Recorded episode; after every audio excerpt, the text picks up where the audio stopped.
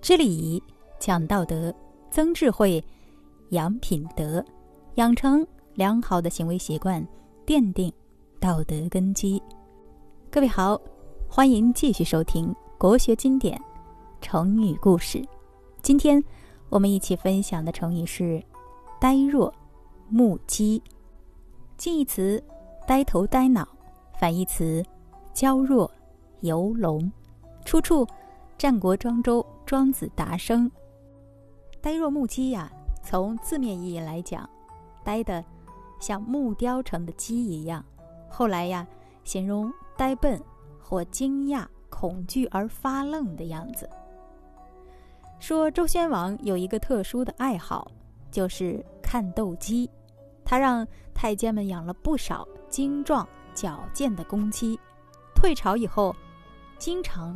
到后宫的后台上，看斗鸡取乐。时间一久，他发现无论哪一只勇猛善斗的鸡，都不是长胜不败的，因而心里总感到不满足。后来，周宣王听说齐国有个叫季子的人是位驯鸡能手，就派人把他请到都城，要他尽快训出一只。长胜不败的斗鸡来，继子从鸡群中挑了一只精爪彩羽的高官鸡，在关进屋子训鸡之前，他请周宣王不要随便让人去打扰他。十天以后，性急的周宣王等不及了，叫人去问继子：“鸡可以斗了吗？”继子说：“不行，他还。”非常的骄傲，很傲气。又过了十天，周宣王再叫人去问。季子说：“不行，他听到声音或看到什么影像，还会敏捷的做出反应。”又过了十天，周宣王实在等得不耐烦了，就把季子召来亲自问他。季子仍然说：“不行，这鸡还会怒视。”而盛气。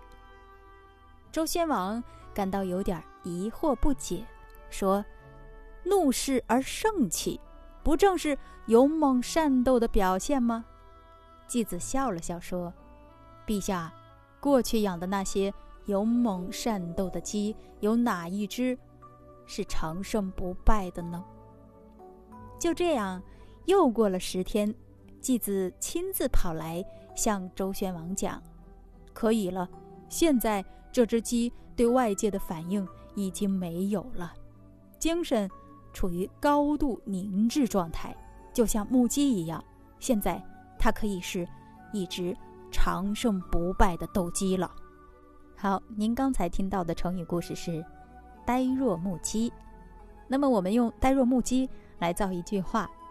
其实啊，生活当中这样的场景，想必。大部分人都是遇见过的。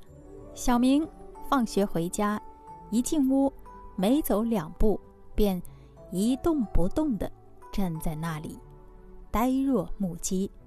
是因为站在门后面的弟弟突然跳出来，戴着仿真面具，还做了一个可怕的鬼脸，把他给吓到了。